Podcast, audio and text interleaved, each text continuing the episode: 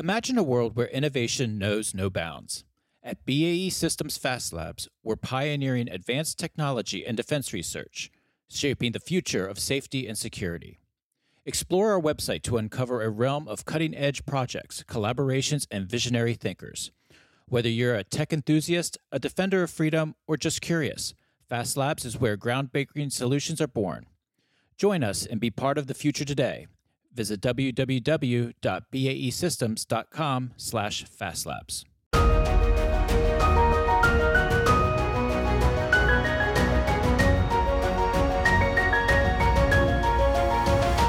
Welcome to From the Crow's Nest, a podcast on electromagnetic spectrum operations, or EMSO. I'm your host, Ken Miller, Director of Advocacy and Outreach for the Association of Old Crows. Thanks for listening. Welcome back to AOC 2021, the, A- the Association of Old Crows 58th Annual International Symposium and Convention. I'd like to thank our episode sponsor, Samtec. Samtec is an international supplier of RF signal integrity and flexible power connectors. They provide exceptional service, quality products, and convenient design tools.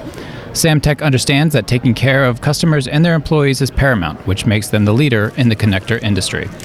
We're here at AOC 2021, and as part of today's uh, symposium agenda, I had the opportunity to join Michele Flournoy, co founder and managing partner of WestExec Advisors, in a fireside chat. We covered a range of topics, including DoD transformation, great power competition, and affecting the culture of DoD to produce true leaders for change in the 21st century. Let's listen in. Hello, and welcome to our Wednesday Spotlight session. I'm Shelley Frost, Executive Director of the Association of Old Crows, and it's my pleasure to spend the next hour with you. This Spotlight session is a fireside chat with Miss Michele Flournoy, the co founder and managing partner of WestExec Advisors, and Mr. Ken Miller, AOC Director of Advocacy and Outreach and also the host of From the Crow's Nest podcast and creator of History of Crows podcast. And if you haven't listened to the podcast yet, please do so. They are really great. I really highly recommend them. The History of Crows is my favorite because I've loved discovering more about our history with them. And From the Crow's Nest is excellent at keeping up with what's important in our industry. You can scan the codes right on the screen or get them wherever you find your podcast. And with that, I'll invite Ken Miller to the stage to start our session. Ken, stage is yours. All right. Well, th- th- thank you, Shelley. Uh, and I want to echo her welcome to everyone here to the final spotlight session for the day. Uh, we've had a lot of great presentations and breakout sessions over the last couple days, and we have one more day to go. Uh, one of the, the, the messages are, that we've heard repeatedly over the last couple days is that, of course, if we don't have the ability to achieve and sustain superiority in the M- EMS, uh, at a time and place of our choosing, we're going to fail in our missions across all other domains. Uh, it's a pretty easy message to understand, and I think lot, many of our leaders get it, and I don't think there's any, many in this room that would disagree with that. Uh, but really, it gets a lot harder when we start talking about how we get there. Uh, if, if, I talk to everyone here out in the audience, I could probably come up with uh, a, a, different solution and priority level for everybody, uh, for, for everyone that I talk to. So, how do we, how do we harness those? Uh, ideas, those solutions, and you bring them together to transform DoD, particularly in this new era of great power competition. So, with that, you know, one of the things that we talked about day one, we, we focused a lot about strategy yesterday, and today is really about the leaders who roll up their sleeves to get the job done. And my guest here today is someone who, throughout her career, has rolled up her sleeves to, to change and transform DoD. Uh, so at this time, I'd like to welcome Ms. Michele Flournoy. Uh, as Shelley said, she is the co-founder and managing partner of WestExec Advisors. Uh, Michele is, a co- is, is is uh, the, the, founder and former chief executive officer, and now chair of the Center for New American Security. Uh, she served under the, she served as Undersecretary of Defense for Policy from February 2009 to February 2012, and she was the principal advisor to the Secretary of Defense in the formulation of national security and defense policy, oversight of military plans and operations, quadri- quadrennial de- defense reviews, and in National Security Council deliberations. Uh, she has led the development of the Department of Defense's 2012 strategic strategic guidance and represented the department in dozens of foreign engagements in the media and before Congress. So without further delay, I'd like to welcome Ms. Michele Flournoy to the stage.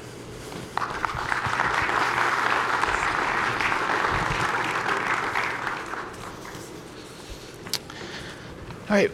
Well, it's great to have you here this afternoon. I appreciate you coming by and, and, and helping us uh, wrap up day two of our convention. Um, you know, w- I've been looking forward to having you on, uh, having you here t- this afternoon for the last couple months since we uh, first asked you to come here because I think that when we, we throughout the, these two days, we have so many ideas coming. We talk about so many ideas in our breakout sessions, from technology to missions to uh, governance, that it's really hard to harness those, bring those up to the strategic level again, and, t- and zoom out and say, how do we accomplish great change across DoD? Uh, so thank you for joining me, and uh, I'd like to just dive right in. Um, one, of, one of the uh, sessions that we had yesterday, and it was, it was a great uh, discussion, was on global security.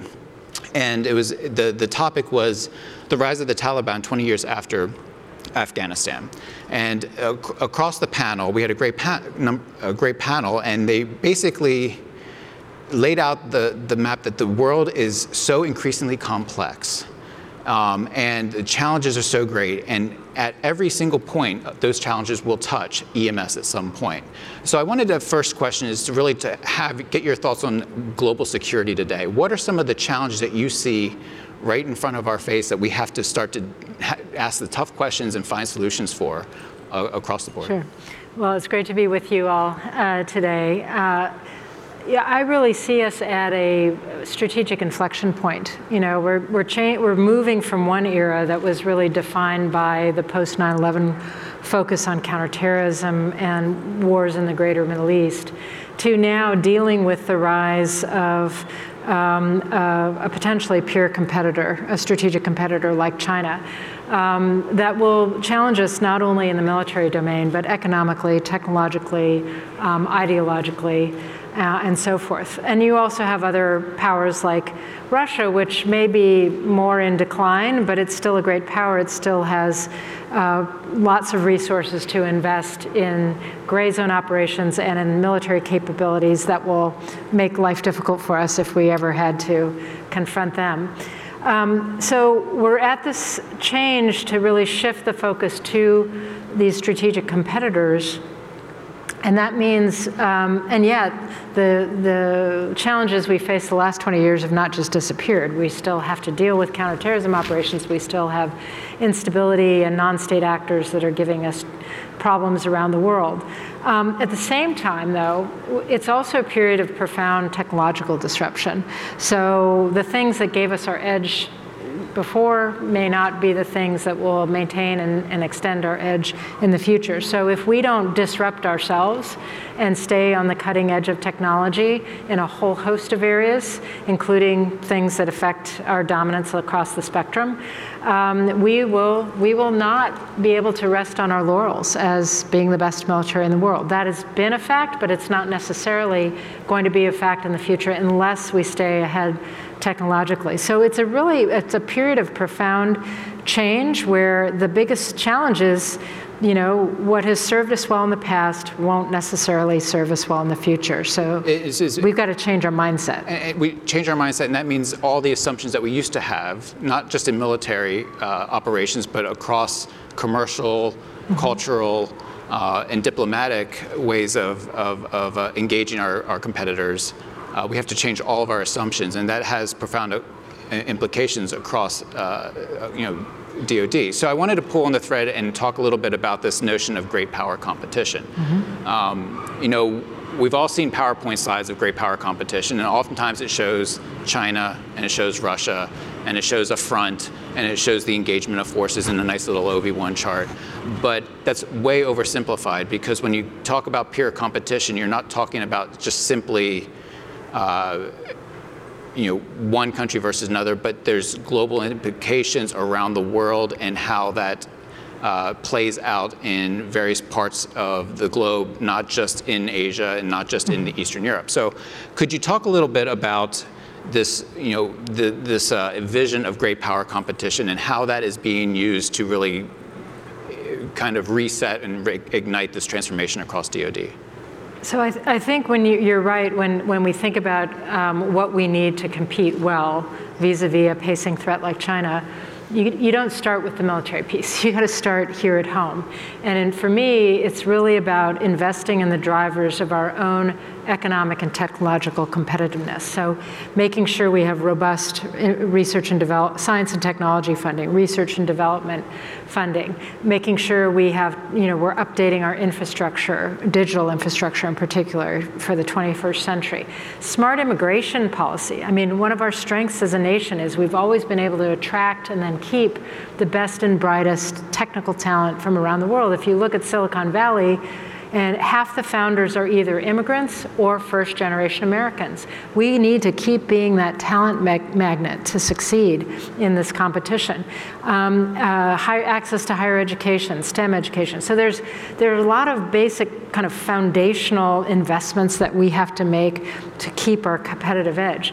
The second area that I'd focus on is a unique area of strategic advantage for us, which is our allies and partnerships look at Russia, look at China, they don't have allies like, like we do. We have to really invest in those relationships, um, in building coalitions of like minded states or coalitions that have common interests, but also helping to them to invest more in their own capability and capacity to contribute um, to the defense you know, of common interests in a region and to coalition operations and so forth.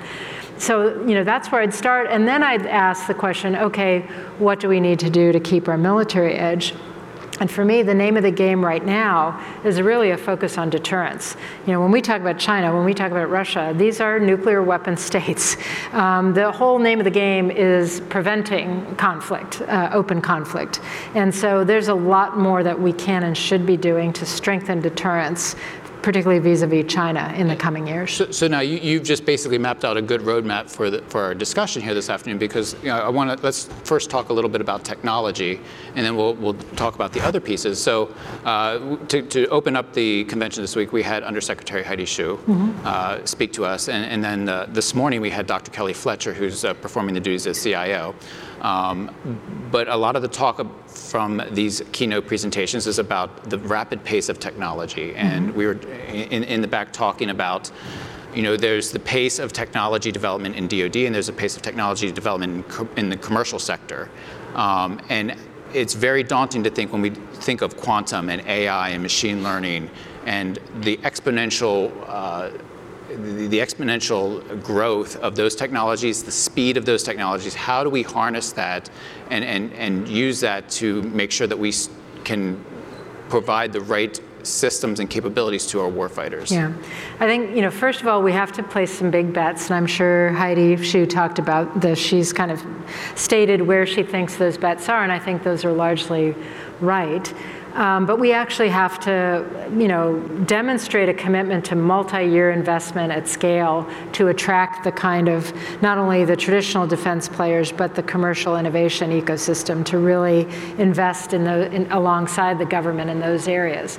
Um, we also, secondly, have to make sure that we have a common set of standards and that we're not we're building open you know, open architecture systems, uh, uh, um, oh, and, and you all know more about this than I do, but the, gone are the days where a system is proprietary, data is proprietary. You've got to have systems that can pull data from across multiple places, put it in a common data lake, uh, and or, or you, it can be more distributed. But the point is, you've got to have common set of standards that everybody can plug and play. No more, you know, vendor lock. I'm the only one who can manage your data. I'm the only one who can give you access to your data and, and, and give you insight from your data. Because, because that, te- that technology is, you have to have agility in that technology and be able to address yes. threats as they pop up and change yeah. constantly. And, and the way that we have traditionally done that does not allow for that quick turnaround. That's right. So the common standards allows you to, you know, keep I- integrating upgrades as, as they come along. Um, in theory. I think the third thing that really where we, you know, that where we could make a lot of progress. So the good news is Congress has given the DoD lots of flexible authorities. You know, you've got SBIRs, you've got OTAs, you've got all kinds of ways that you can rapidly prototype systems and tee them up to enter become a program of record. Um, what we haven't done is figured out how to, first of all, train and incent the acquisition corps to be comfortable doing agile development, to be comfortable accelerating the, that successful prototype across the acquisition valley of death and into a program of record. Because that's not what the way they've been trained on. They've been trained to be highly risk averse, do everything possible to keep major complicated programs on time, on schedule, on cost. And it's a different risk profile and a different set of behaviors that you have to adopt to do agile development and to oversee agile development and, and integrate that uh, innovation into the force with speed and at scale. So we've got to train a new kind of special forces cadre, if you will, of the acquisition corps and really incent and promote them and create career paths where they are really focused on emerging tech exclusively or primarily. And, um, and also, yeah. you know, if it can, uh, really helping out small businesses gain more access yeah. to, to DoD because you mentioned SBIRs and, and OTAs, and a lot of that is to try to bring money down to people who have really great ideas but might not have the capacity to really enter the market at, yeah. at, a particular time. We at WestExec, a lot of what we're, you know, one of the more mission focused parts of our business is helping small companies that have really eye watering, cutting edge technology find a way, and they're interested in national security and they want to do their part, but they don't know how to navigate the system. So helping them figure out how to find that opening. The, what we're seeing though is even when they they get to a SBIRS 3 or they you know they they win a prototype or a demo com- contest or whatever it is, that valley of death between that success and getting to into the program of record is is the problem. Um, so it's not, I think DoD's gotten a lot better at technology scouting and prototyping. We're still not adopting that innovation with speed and scale. And so they're left to either find a strategic partner who has familiarity with the pro- process and contract vehicles and all of that, um, wait a year and a half or two to cross the valley of death uh, and you know hope that their investors will go with them, which is not usually the case. Um, or you know, uh, it, it's just not. The department needs to do more to meet them. Um, the, you know where they and bring them across that valley. So, so, so what are what are some of the what are some of the recommendations that of things that we could do on that front that um, would encourage a, to close that, that valley death a little bit because one or two years might not seem long to us, but in technology, that's an eternity. And, and, it's, yeah. and, and, and, for small business, that's, yeah. Again, the difference between life and you know, going yeah. out of business. So um, there are ideas about how to do that. What are some of the, the, the, ideas that you've heard that may or may not actually work, but that are interesting that we need to continue to kind of think about in terms of solutions? So I think one is you know having acquisition professionals that are really trained to use the authorities that Congress has provided, and they're incented to use those more flexible authorities to get um, uh, programs across. Um, I think that it would be great to pilot an approach that for a given mission area, Cong- Congress would give the department some flexibility to make trade offs to getting towards a specific solution or mission uh, capability. Um, and, it, and so that over a multi-year period, you could make some puts and takes. You could evaluate, do what every other private sector CEO does, which is you know, on a regular basis, quarterly or what have you, I'm going to look at my portfolio of investments. I'm going to see what's working, what's not, what's paying off, what's not. Where do I want to accelerate? What do I want to drop and stop because it's just not working? The department doesn't have that flexibility. You could have Congress be, you know, a partner in that, have all kinds of reporting requirements, all kinds of transparency requirements, but you've got to let the department be able to move more agilely as we learn what's, especially with new technology, what's really going to work, what's not. Um, so that, that's an idea. Um, and then I think some, no, some amount of funds that, you know, at the highest level, you could have a secretary or the deputy say, you know, I'm going to use this pot of money to bridge this capability from prototype into program of record and i'm going to i'm going to bridge that valley of death and in that 18, 24 month period to keep development going bef- until I can get it, you know, get this, uh, the appropriate service to really ja- jam it into their program of record. Um, So, so when we talk about, you know, funding for program of records or uh, funding for res- resourcing some of this new technology and, and some of these new ideas, um, you know, every, every obviously we have the, the congressional, the, the defense budget coming through. Um, and what we see now is obviously looking forward, we're, we're, we're realizing that we're, we face a lot of constraints in budgeting and we have to resource properly and prioritize. So, how do we go about growing, how do we go about improving resourcing for new technologies, for small business, for these next generation capabilities in a budget constrained environment um, where we can uh, you know, there's a there's a host of trade-offs, and a lot of them are competing. So how do we make those decisions? How do we get that out to the leaders to really think critically about uh, areas that we need to invest, and what does that mean in terms of overall priorities for the defense budget? Yeah, I mean, I think one thing we, we, we haven't talked about yet that's a real long pole in the tent is concepts of operations. I mean, this new set of challenges we face requires new thinking about how we're actually going to operate to achieve our objectives in a highly contested, congested um, environment where you're going to have constant attacks, persistent attacks of all kinds against every aspect of our network of networks, whether it's sensors or communications or the spectrum or you know, uh, command and control nodes and what have you, all domains, et cetera. And so, you know, you've got to think about a very different way of operating, um, or different ways of operating across the services and joint, and from a joint perspective. And so um, that has that that thinking has to inform a lot of experimentation and efforts to prove those concepts out, but it also needs to inform uh, where we're investing and where we're divesting. The hardest part, it's easy to get everybody to say, okay, what are the top, you know, 10, 12 technology bets we want to make and what would, you know, what's Heidi Shyu's dream, dream list? It's hard to say, okay, how are you going to pay for that? And it means that all of us have to do the hard, make the hard decision to let go of certain things that have served us very well in the past, but may not do the job in the future. Uh, and that's hard. I mean, I'm not saying ditch the legacy force. I don't even know what that means. I mean, we've, we've built systems that we're going to be using and, and operating with for the next decades. The question is, how do you adapt that legacy force with new capa- integrating new capabilities and, and new concepts to give it a new level and type of performance for this very different environment? And, but there are some trade-offs. You're maybe going to have to buy fewer of a certain platform in order to equip that the remaining plat- numbers of that platform with far greater you know, EW capabilities or cyber capabilities or weapons capabilities or things that give it greater range and precision in a denied environment.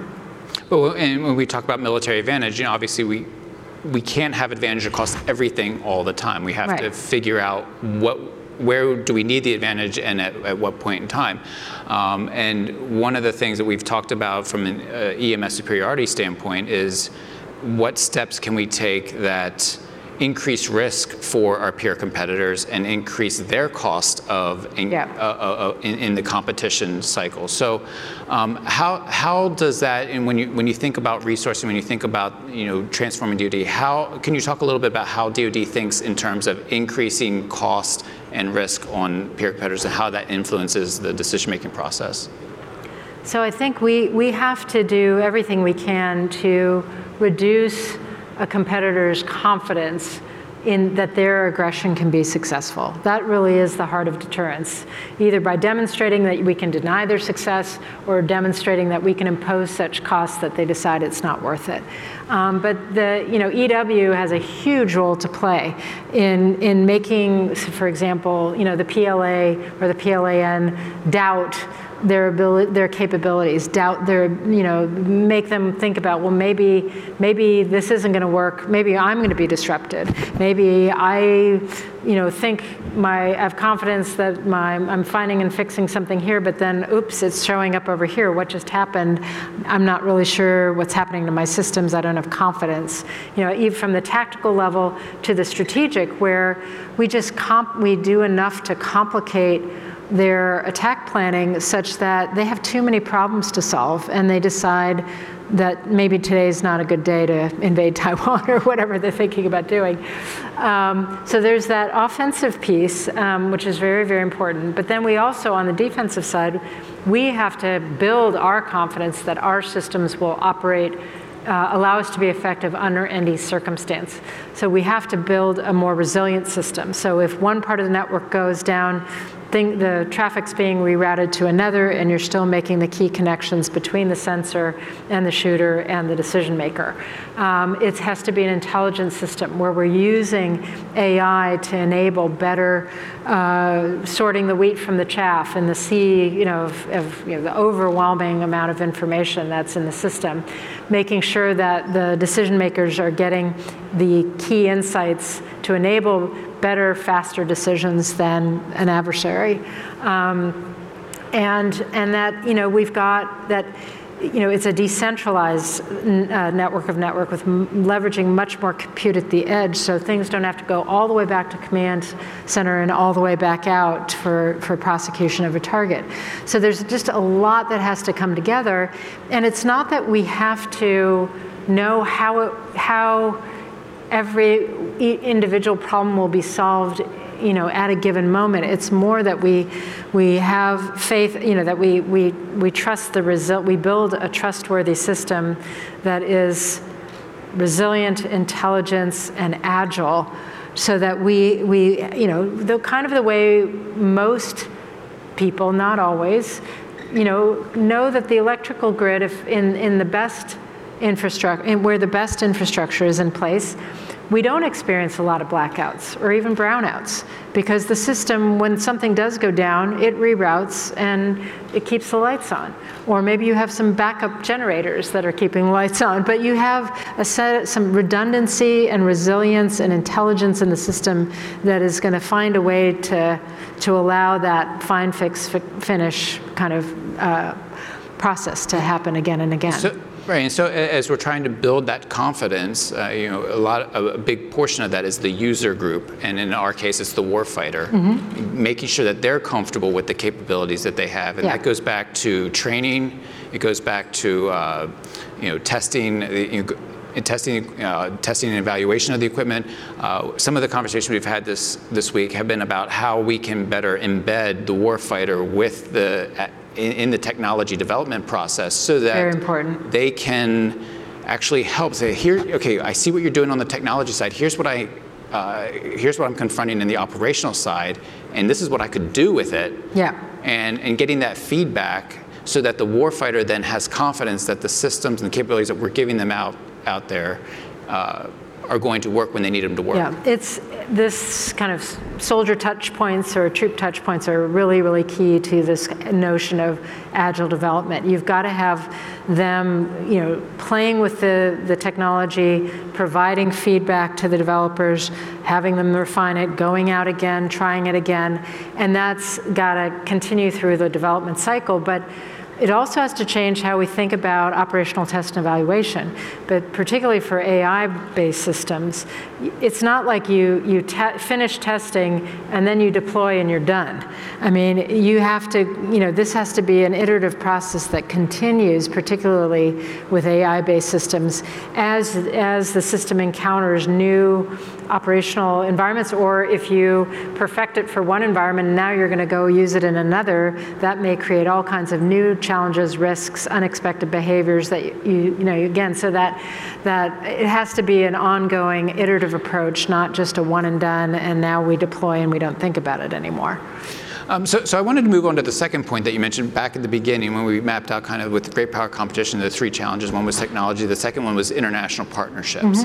Uh, AOC is an international association, and we have. Uh, we have about 30% of our membership are around the world uh, in, in uh, over 20 countries. Uh, so, uh, and so international partnerships are extremely important. What are some of the things that you see working on the international partnership front uh, that we need to continue to pursue, and what are some of the things that uh, we need to work a little bit better at because we're, we're, we're not uh, we're not addressing some of the challenges when we think global security?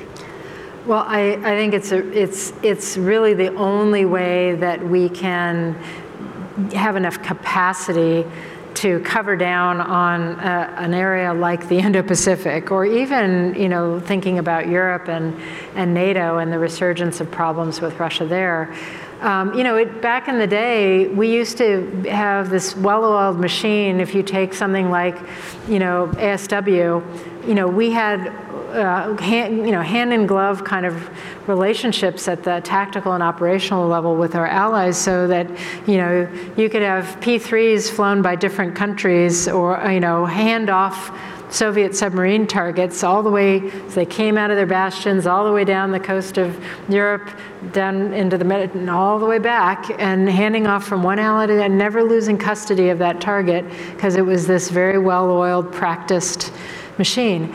We need to do that kind of thing uh, with our allies um, uh, more and more. We need to regain that kind of um, degree of integration and interoperability. Um, I think there's opportunity also to start at the front end with doing more technology investment and development together and to build some of these solutions from the start with the intent of being shareable with our allies and partners rather than building an exquisite, highly classified system that is US and then think, uh oh, now we, how do we share this with NATO? It's really important that we share this with NATO, and now we've got to rethink lots of it to, to and inc- incur a lot of costs in doing that to make it export And- and- uh, exportable. and so, and when you, and when you go around the world and you, you, you talk to our partners, uh, one of the things that I've seen is that, um, you know, not every country, every country looks at the threats a little bit differently and what the capabilities that they can bring to the table. Some of them have very niche capabilities. They're fantastic maybe in, in, in, cyber, or fantastic in self-protection, Yeah. or in some other areas. How, do, how can the U.S. better leverage some of those niche capabilities, become interoperable with them, Yeah. so that they do their, Yeah. they, they can respond better and they can improve, but then we can also learn from them. So I like the idea, this is something we came up with back in the NATO context a long time ago, this notion of capability clusters. So not everybody has to be good at everything, and nor will they be. But if you, if you define a particular problem set, and, and a set of technologies that are going to be relevant to that problem, you could look across a set of allies or partners and pretty quickly pick out the three or four that really have cutting edge either defense capability or co- relevant commercial capability um, to, to work together and, and be, uh, you know, um, be very productive working together on a problem set. And then, in, you know, for another set of countries, it's going to be a different, or another technology area, it'll be a different combination of countries. But we need to do that analysis to say who are our best par- partners in a given area. Like if you were looking at chip manufacturing, it would be us, the South, you know, the South Koreans, the Japanese, and the Dutch, you know, or, what, or you know, maybe maybe others as well. But but if you're looking at some some other aspect, I mean, I'm not an EW expert enough to know exactly what those clusters look like within EW, but I bet all of you could spend a half hour and come up with some pretty good ideas of what those clusters look like. And then we need to really engage them with concrete projects of like here's a problem that we're going to have to solve. How do we go after this together? What's the where does it make sense to do it jointly? Where does it make sense to divide the labor and to leverage that that capability in those partners because you know we, we talked about you know how, how do you increase risk for your adversaries but and we just talked about confidence here at home but helping us to increase the confidence of our partners so that they know that they by working with us they can address some of their challenges locally Yeah. is, is I think a big step into uh, improving some of these Yeah. uh, avenues The same is true for commercial partners. I mean, if, you know, one of the ways to really complicated in adversaries' planning and thinking is, you know, what if military critical payloads are not, like in space, are not just on military satellites, but they're highly distributed across commercial constellations, that there's no way an adversary is going to take down the entire commercial constellation, you know, and the rest, or the rest of the world will be, you know, uh, you know, immediately um, against them. But and it, it, it's also just impossible. So I mean, we also have to think about that resilience and that partnership in the in the sort of military commercial sense as well. So I want to talk a little bit about this commercial uh, military partnership. Um, you know, when you look at you know the, the commercial sector, it's we say we, we, we, say commercial sector, but that's it's not that simple. But um, the, the, this this notion of how do we in the U.S. we have a lot of self-imposed constraints about how you know the separation between commercial and defense sectors that some of our adversaries don't have to deal with, mm-hmm. but we can actually maybe bridge some of those gaps dealing with the partners. Can you talk about how DoD uh, and the defense industrial base in general can can better partner with the commercial sector to bring in, to maybe utilize their strengths better to provide uh, more, more uh, capability for our forces around the world? So I think it, it, it starts with uh, better and more consistent and deeper dialogue where the DoD and the military, for its part, has to be uh, find more ways to share you know, what are my problem sets? You know, what, am, what are the things that I'm wrestling with where I need help? Um, and the truth is, because of past missteps in the acquisition process, that whole dialogue is so, I mean, forgive me if you're a lawyer, but so lawyered up. There's so many constraints on what a DoD leader can say to industry for fear of biasing a future acquisition or giving someone an unfair advantage. It's very, they find, you know, people find it very difficult just to get in a room and say, here are my problems, can you help? Um, we're not even talking about a contract or an acquisition yet. I'm just trying to share with you my, my problems and my challenges and see what's out there and where you can help. Um, secondly, we need to, the DoD needs to do a better job of finding, of, of figuring out what is out there and what it, where is the cutting edge in commercial. And we, we have gotten better at that scouting, but it's not as um, systematic or as productive as it needs to be, you know, to, to really bring, to, to cross the divide. Um, uh, and then I think, you know, we need to, uh, uh, do a better job of using um, government investment to attract private sector capital to go after some of these big challenges. And that means you can't just budget uh, year on year. You know, you have to make a multi-year commitment. You have to make a big bet. You have to communicate, hey, look, Department of Defense is going to spend X billion dollars on AI or hypersonics or new EW solutions, whatever it is, over the next five years. Um, and we're going to have a series of competitions on these problem sets. You know, come one, come all. We're going to put some serious money in. Venture community, we want you to put money in. DoD, uh, traditional prime contractors, we want you to put your IRAD in, and we're going to structure a set of competitions where everybody, you know, may the best companies win. Um, that's very hard to do in the current environment. But this is something where we've got to get, bring Congress along too. Because if you have this annual uncertainty, and every year we're fearing uh, uh, you know, a continuing resolution, no new starts, no unpredictable funding streams, you're not going to get the commercial center sector to, to come to the table, particularly the venture sector. But if you give them a predictable pathway to return on investment and a chance to compete over time and win, they will bring more money than the US government could possibly bring to the table. So we've got to figure out how to do that.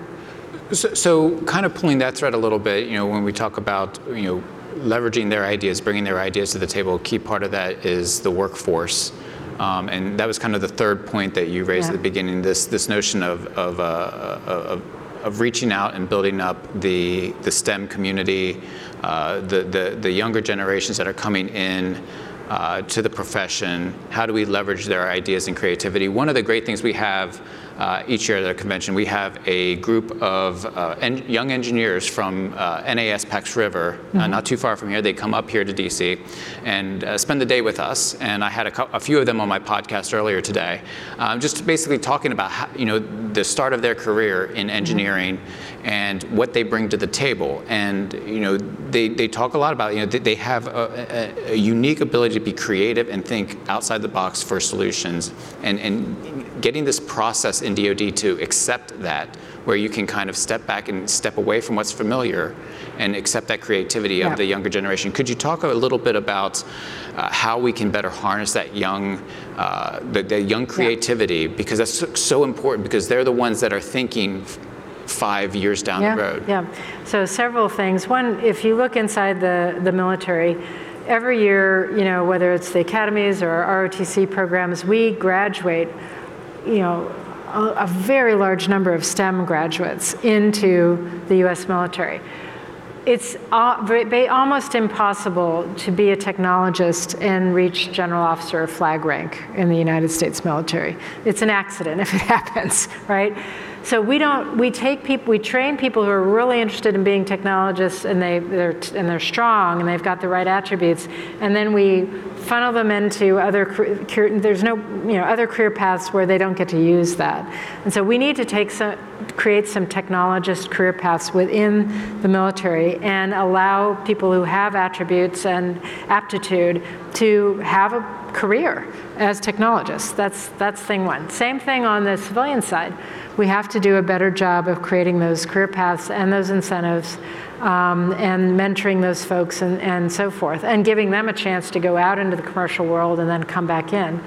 I think we also, though, need a civilian reserve. We need um, avenues so that you could take someone who's, you know, uh, done years as a product manager at a tech company, made a lot of money, now wants to serve their country. How do they come in to do a tour of duty at DoD or do five years at DoD? Like, how, how does that happen and how does that work? We make it so, so hard, almost impossibly hard for that to happen. Um, young people who are out in these tech in Silicon Valley, how do we enable them to hack? for their countries on the weekends how, or contribute. You know, if we make them meet military fitness requirements, sort of other requirements um, that are really not relevant to their duties, um, we're not going to get them in the door. But if you told them you don't have to remove your tattoos or your, you know, your body, body hardware, or and you don't have to pass a PT test, but you know, um, you can, you know, we're gonna we're gonna find you a way to serve your country by contributing on the weekends. They would they would sign up in a second. So we've got to be a lot more flexible and creative in the, in in accessing the human capital, and then having career paths that actually keep them connected. Because if you know, the mission is incredibly compelling, the problem sets are incredibly compelling. Um, and the desire is there. Um, I meet people every day who tell me they'd like to serve, but they can't get over the obstacles as a technologist to do so. We've got, we've got to figure out how to fix that problem. So, so in, in the remaining minutes, I wanted to kind. We, these are some great recommendations and touching on a lot of different points. So I wanted to kind of zoom back out a little bit when we, you know, addressing this notion of great power competition transformation. Um, you know, it's, it's obviously been around for time immemorial, this idea of, of assessing your strengths and, and, and, and adapting your military capabilities to, uh, to achieve a superiority against your competitor. But over the last 30, 40 years uh, here in the US, and, and uh, you know, there's been several points of time where that's kind of triggered great transformation. Obviously, post Cold War, you had, uh, you know, the uh, Gulf War, and then you had, of course, uh, Afghanistan and Iraq, where it's kind of triggered, it, sent us into counterinsurgency and counterterrorism, and now we come into great power competition. So we've had a lot of opportunities or a lot of uh, episodes where we can think talk about transformation.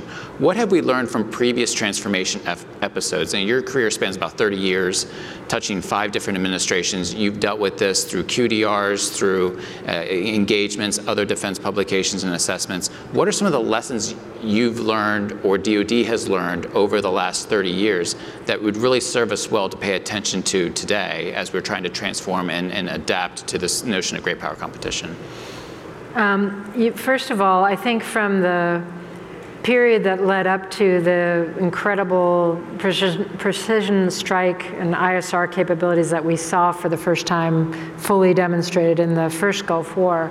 When you look at that period, it was a period where you had technologists like Bill Perry at the time, later became SecDef, but at the time was DDR&E, really driving a set of technology bets, but then pairing it with a lot of work on concept, new concepts of operation and new thinking about you know, how you connect sensor to shooter to actual prosecution of a target and the command and control architecture and all of that. So it was this marriage of both technology innovation and conceptual innovation, um, and then driving it into the service budget so that you actually had not just the beautiful shiny object platforms, but the EW systems, the COM systems, the ISR systems, the munitions buys in those budgets to actually bring it all together you know, in a, in a campaign. So, so with that, r- real quickly, you know, one of the trends that we see, of course, when, when we talk EW is, you know, in,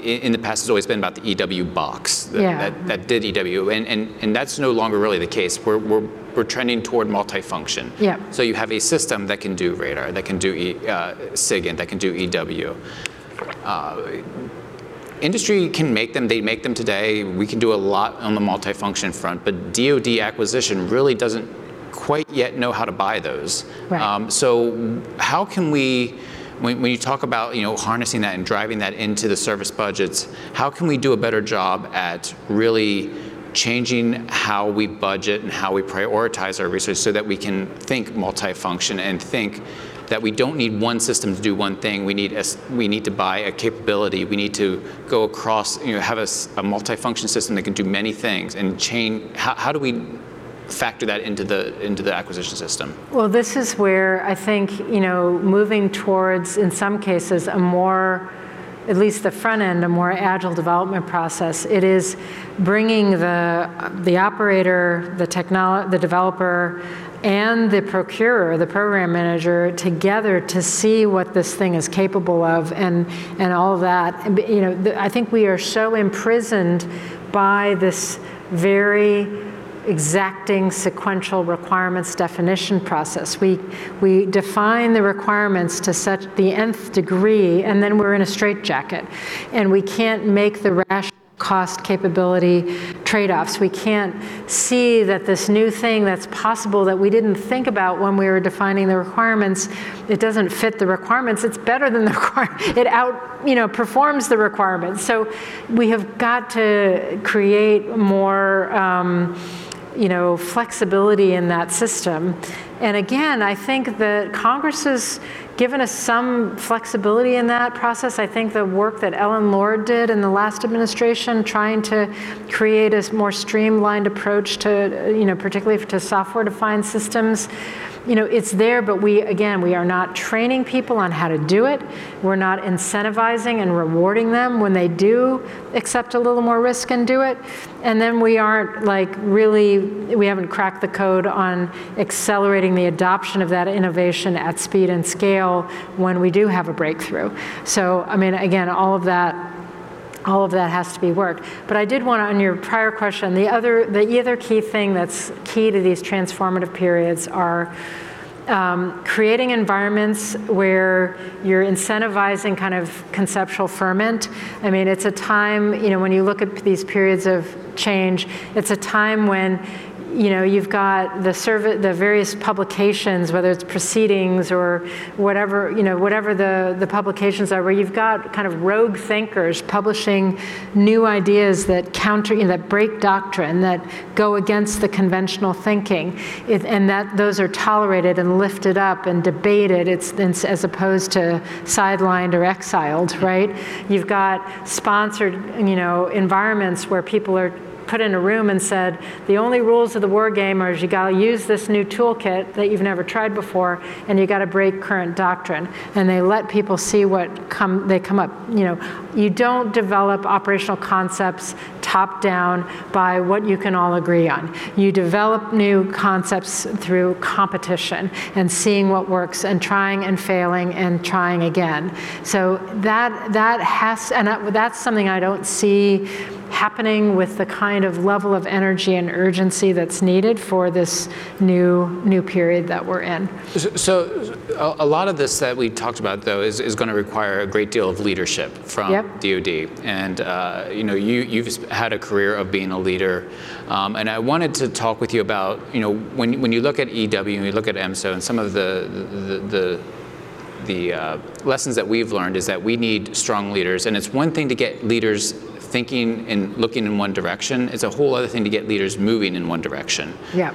Um, and that requires people to be able to take risks, use their authority, and become problem owners where they're responsible. So I'd like to talk a little bit about how we can facilitate this, how, how we can build leadership in DoD. How can we mobilize the leadership that we have? We have some great, tremendously smart people Yeah. in DoD. How do we use that to actually achieve sustainable progress and transformation?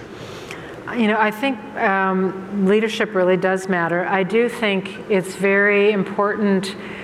You know, when you're in these positions, my old position included, you know, I used to talk about the tyranny of the inbox or the tyranny of the schedule, where I felt like I was just surviving my, the next deputy's meeting or the next, you know, secretarial visit or the next thing. And if you're not careful, you can just be a slave to the demands that, uh, that are coming your way, you have to be very deliberate in setting a very clear set of priorities of, in my three or four year tenure, whatever I have, these are the five concrete things, maybe even th- just three. You know, these are the things I want to change, I want to get done, and you have to ruthlessly you know, manage your time, your calendar, your effort, your bandwidth to those objectives. And then you have to do the same thing with all of your reports several layers down. Like, what are the three things that you are going to accomplish to move the ball forward in this time frame? And that's what we're going to be evaluated on,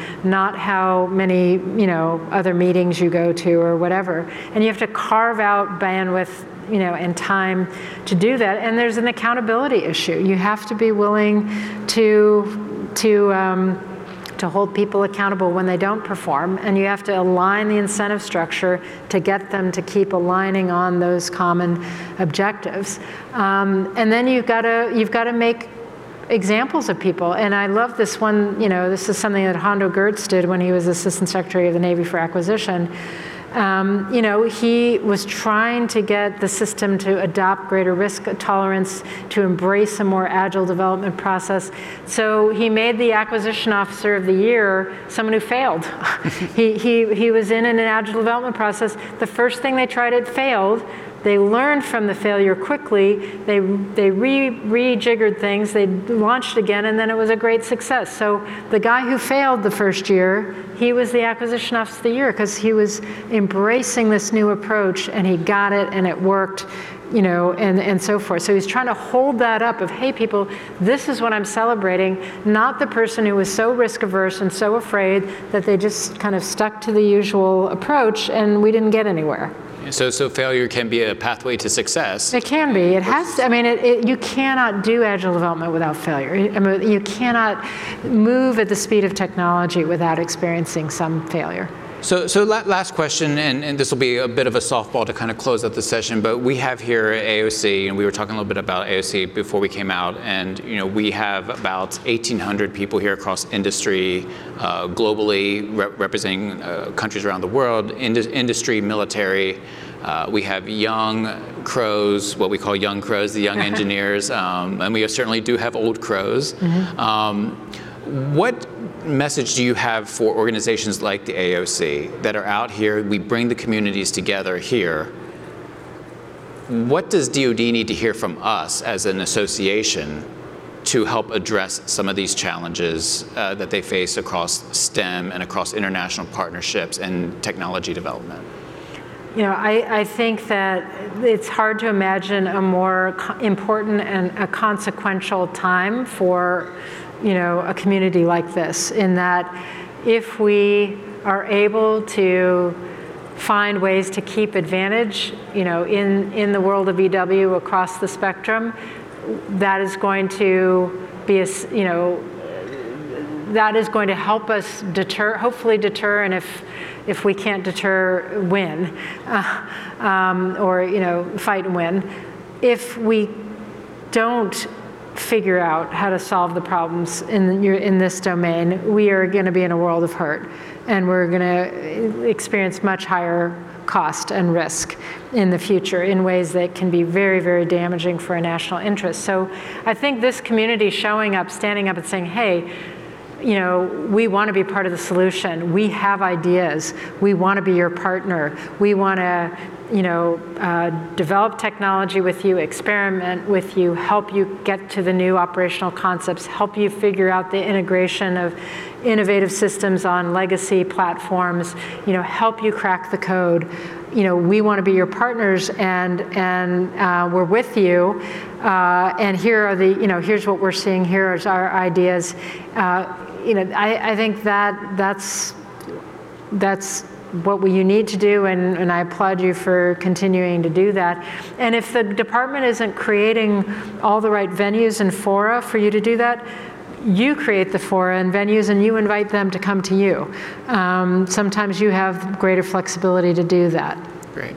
Well, thank you. That's all the time we have for this afternoon. I really appreciate you taking time to join us, um, and I really appreciate the opportunity to engage with you about uh, the, this, this issue area and about AOC and, and how we're trying to. I think we share a lot of the same priorities here and, and how what we're doing to address this. So, thank you for your time, and I greatly appreciate you. Thanks for having me, and best of luck to all of you.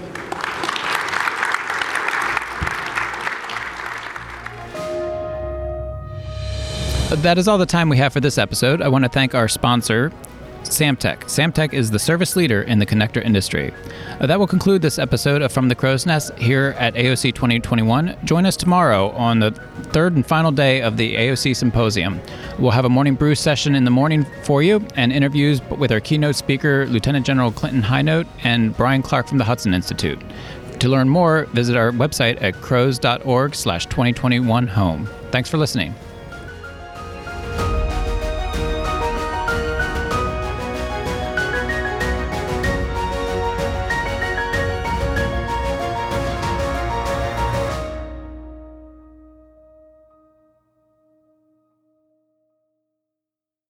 Fast Labs, powered by BAE Systems, is at the forefront of advanced technology and defense research, development, and production.